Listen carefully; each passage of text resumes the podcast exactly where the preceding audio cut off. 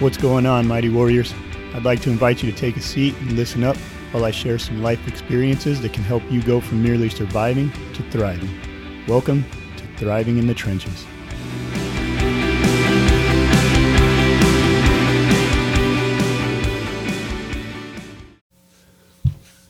What's up, Warriors? Jonesy here, back with another episode of Thriving in the Trenches. And uh, it's been an interesting week, and just wanted to share some things that are just one specific thing that I learned, but we'll uh, break it down a little bit. And so, jump right into it.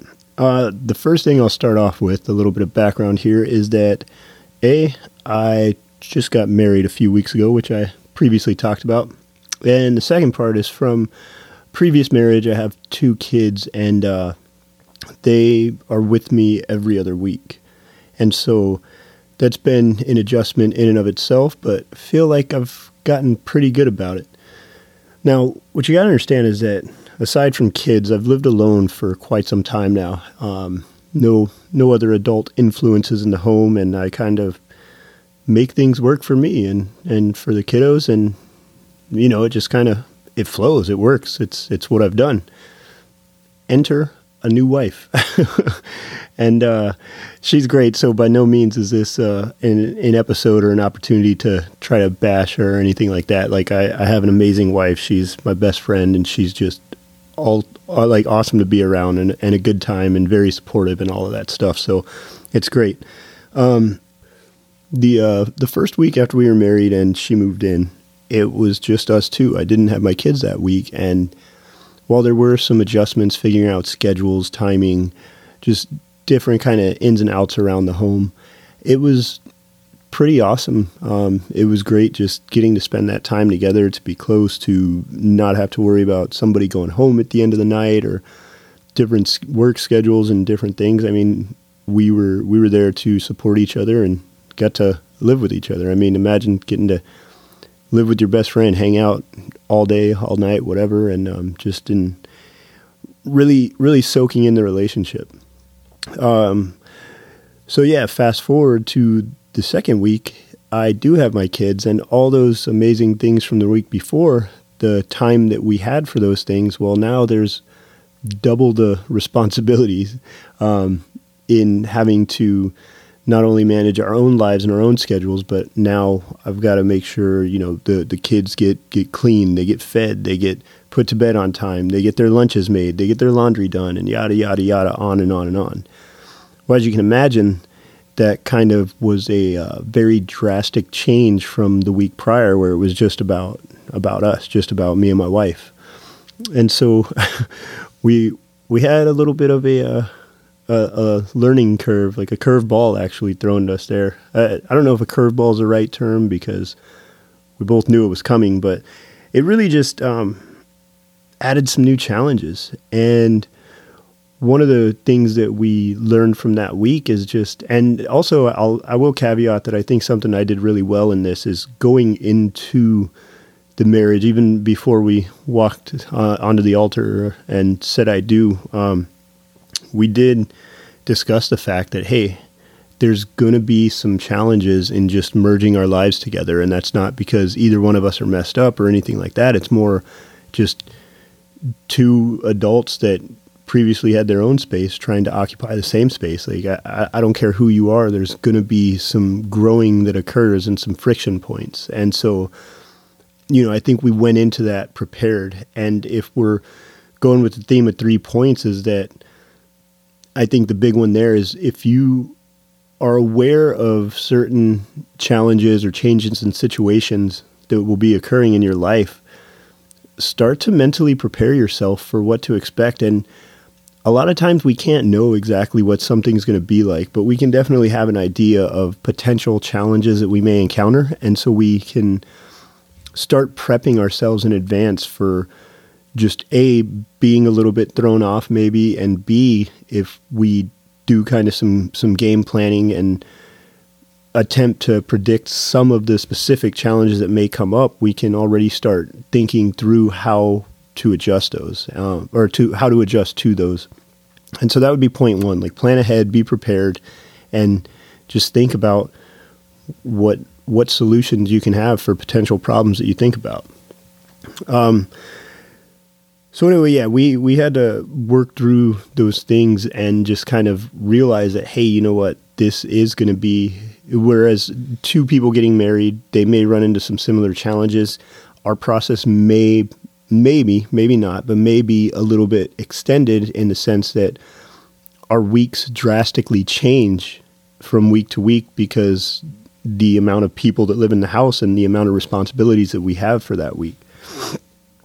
Um, so anyway, fast forward a little bit more. The weekend comes. We don't have the kids, and we're still working on on slowly moving her stuff into this house. And so, as we're going through that, one of the things that I didn't really prepare myself for, one of the the unforeseen challenges, is my stuff, my routines, my patterns are are kind of getting tossed around a little bit.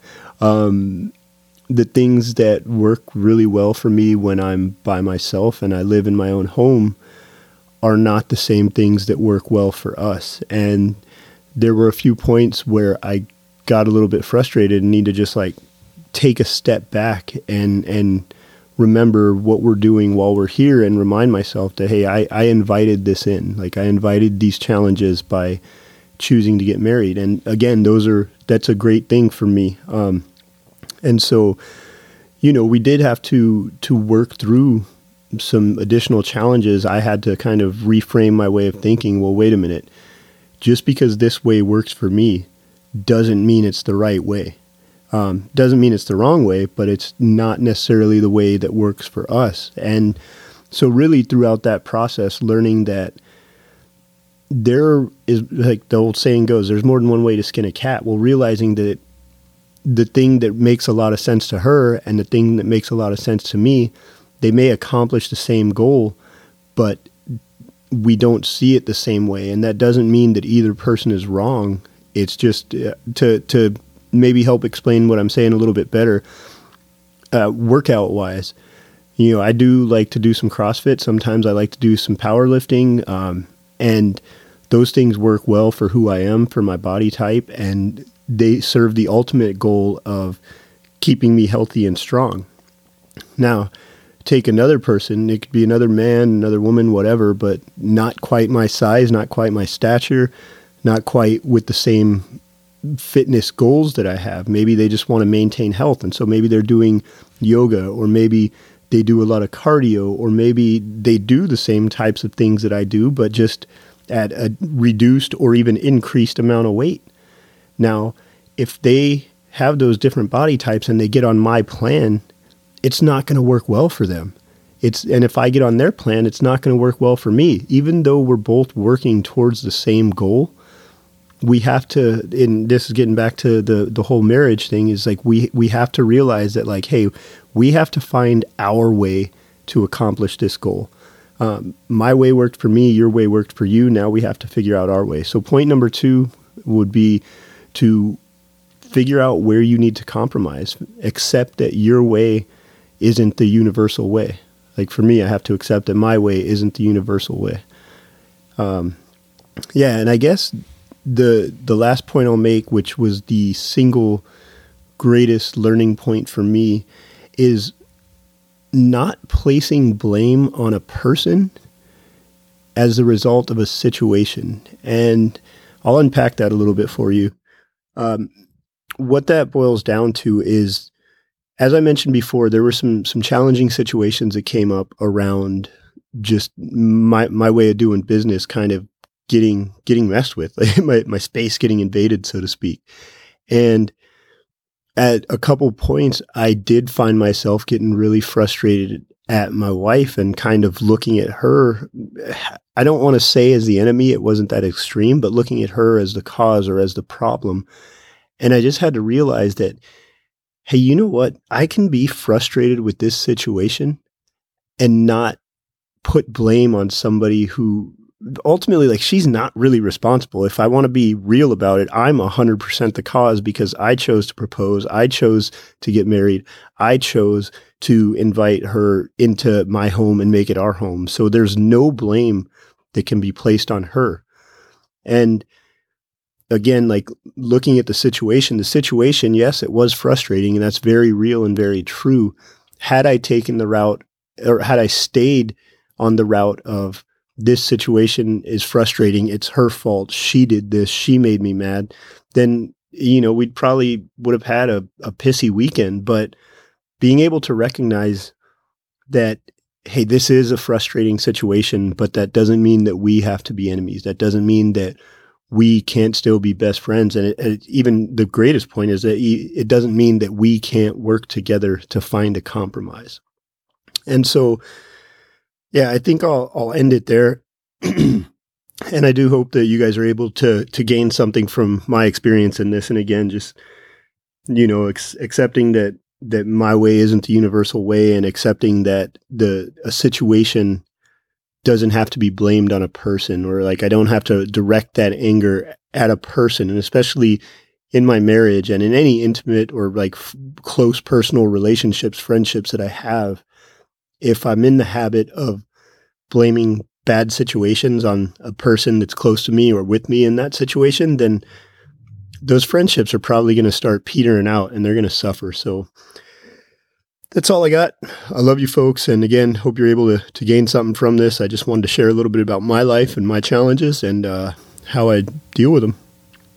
So if you guys ever want to reach out, if you ever want to hear something specific, um, please feel free to message me. You can find me on Instagram at underscore thriving in the trenches. I'm on Facebook uh, at Josh Jones. And, you know, I, I've said this in the past, but if you're going to send me a friend's request, request on Facebook, I would highly advise you to send me a message and let me know like who you are and what you're about because I, I don't really accept a whole lot of random friends requests. Um, so that's it.